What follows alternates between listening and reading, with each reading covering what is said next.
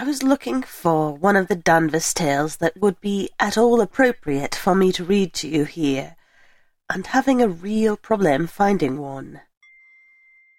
Not because they aren't of literary merit or appropriate for this medium, but because they're all so full of phonetically written patois and inflection from the area around the border of Vermont and Canada circa 1870. An absolutely rich musicality in the text that Hayden Carruth mentions in the introduction, and that musicality I won't even come close to approximating in this reading. But risk and imperfection are what the internet's for, I suppose, or what it should be for, or my excuse for doing it anyway. Hopefully, it's at least tolerable. Good evening.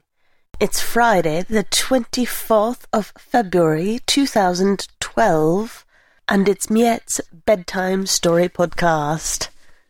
Breaking Camp by Rowland E. Robinson. The cobwebs of mist on the marshes had not caught a sunbeam when the camp was astir the next morning, for the smoke of its fire arose earlier than the sun that had only glided the tree tops above it when breakfast was ready. The meal was eaten in unwonted silence. There were no plans proposed for the day's sport, for there was to be no sport, and no one attempted to joke, for though the prospect of getting home was pleasant to men who had seldom been so long away from it, there was some heaviness of spirit attending the last of these days of carefree life, days without beginnings and endings of chores, nor filled with worry, nor weary toil, days of hand-to-mouth living, and such primitive, unthought-of tomorrow as the heart of the best tamed man loves and yearns for when its last drop of old wild blood awakes, as it sometimes will, and tingles through his civilized veins. This uneliminated atom still holds us to kinship with nature, and though it may not be the best part of us, without it we should be worse than we are. He who loses all love for our common mother is, indeed, a wretched being, poorer than the beast. When breakfast was eaten, the frying pan, kettle, and tin plates were cleaned as they had not been before since leaving the home cupboards, for they were soon to undergo the inspection of housewifely eyes, which the glamour of a hundred pickerel would not blind to the imperfections of man's careless or unskilful scullionry. I tell you what, said Joseph Hill as he scraped away with a clamshell at the bottom layer of a week's accumulation of burned grease. I'm a going to tell Marie that we hadn't got no soap, and the water here is hard. Nuffin ain't too much. But it's hard, and won't take a holt of grease, no more'n it does your stomach. The way at Olio Gurnus grease conjoles in a dish when it catches it away from home is something beyond my misapprehension, said Solon, while he swabbed a plate with a stick of firewood. It's something that nothing but the female mind a woman can wrestle with. Concern the dishes. Let's sink 'em in the crick, accidental. Then we'd catch it wuss, said Joseph as he began scouring his frying pan with a stone. I'd rather send this and stay myself and go to home without it. Marie's always telling how her grandmother, I don't know, but it was her grandmother, fetched it from Connecticut and cooked basswood leaves in it to the skyseer. Sam Hill, you take it, grease and sut and all, and leave me here. Antoine, on his knees scouring knives and forks by thrusting them into the earth, said, Well, I don't care for me, 'cause you see, boy, I will be the cook, and I'll have responsibility for the clean, hein? Solon, ain't it?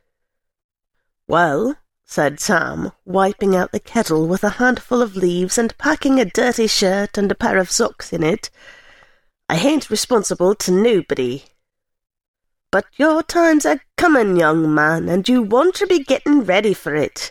H.B. is the first letters of her name, and she ain't thick under the nail, and won't be when there's a L sot to him.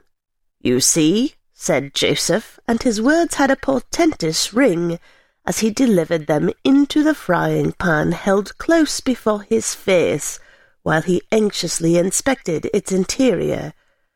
I really do believe that, and I see iron. Leastways, I got down to signs of the first breakfast. If folks only had sense enough to do the cooking on sticks and coals and hot stones, and eat them off chips and birch bark, they'd all take more comfort in living. Seems ought they would. If they didn't have quite so much present enjoyment, they wouldn't have so much dread of the future. Anyway, I wished this dummed old frying pan had stayed in Connecticut if Marie's grandfather and grandmother had to eat the browse raw. Seems off I did most. To Sam occurred the happy thought of taking the dishes down to the lake shore. There, with the abundance of sand and water, the labour of cleansing went on more satisfactorily to the men, but greatly to the discomfort of many sandpipers. These flitted back and forth past them on down-curved wings or stood astilt in the shallow verge, jerking out cries of alarm with every beat of their wings or tilt of their slender bodies. About the middle of the forenoon, Sam looked upstream from the camp, where he was busy packing blankets and outfit and more odds and ends than he remembered bringing, descried a boat in the farthest bend. At first it seemed stationary, with oars rising and falling in purposeless strokes, like a great water bug waving its antennae for the mere sake of motion. But it was drawing nearer.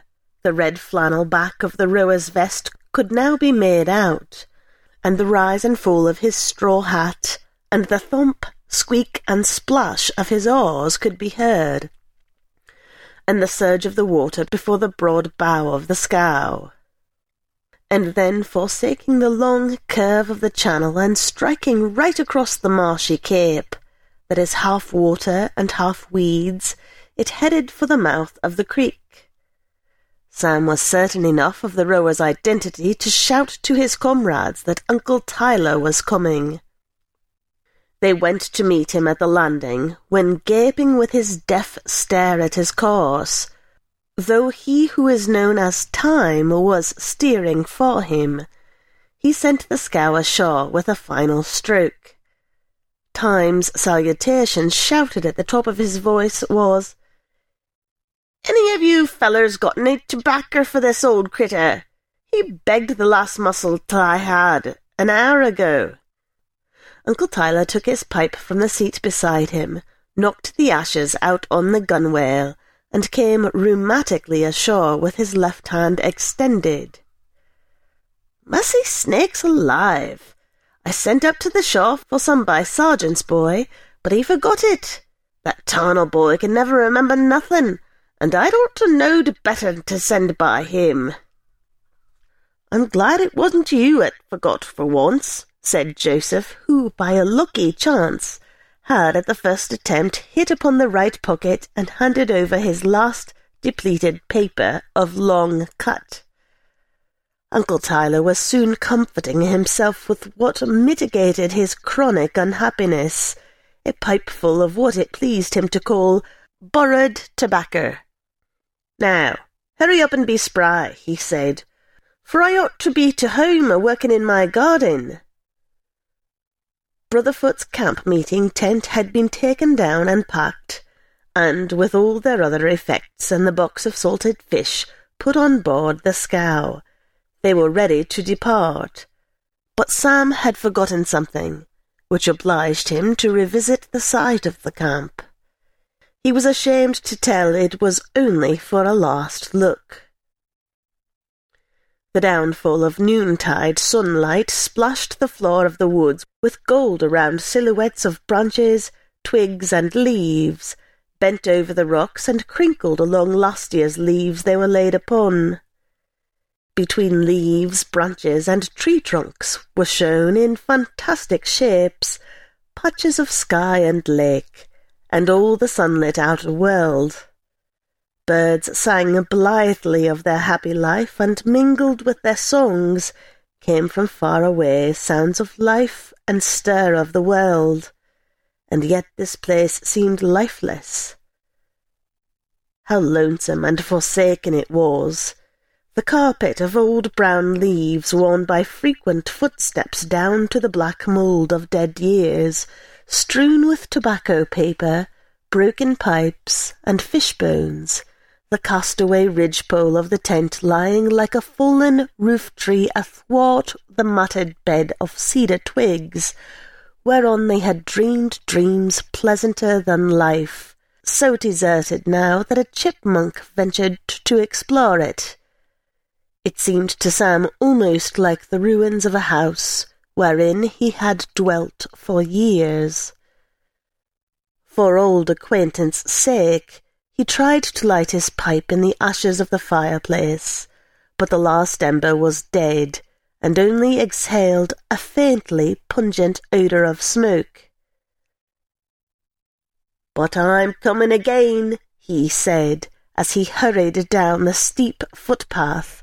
A vireo sang behind him, as if to call him back.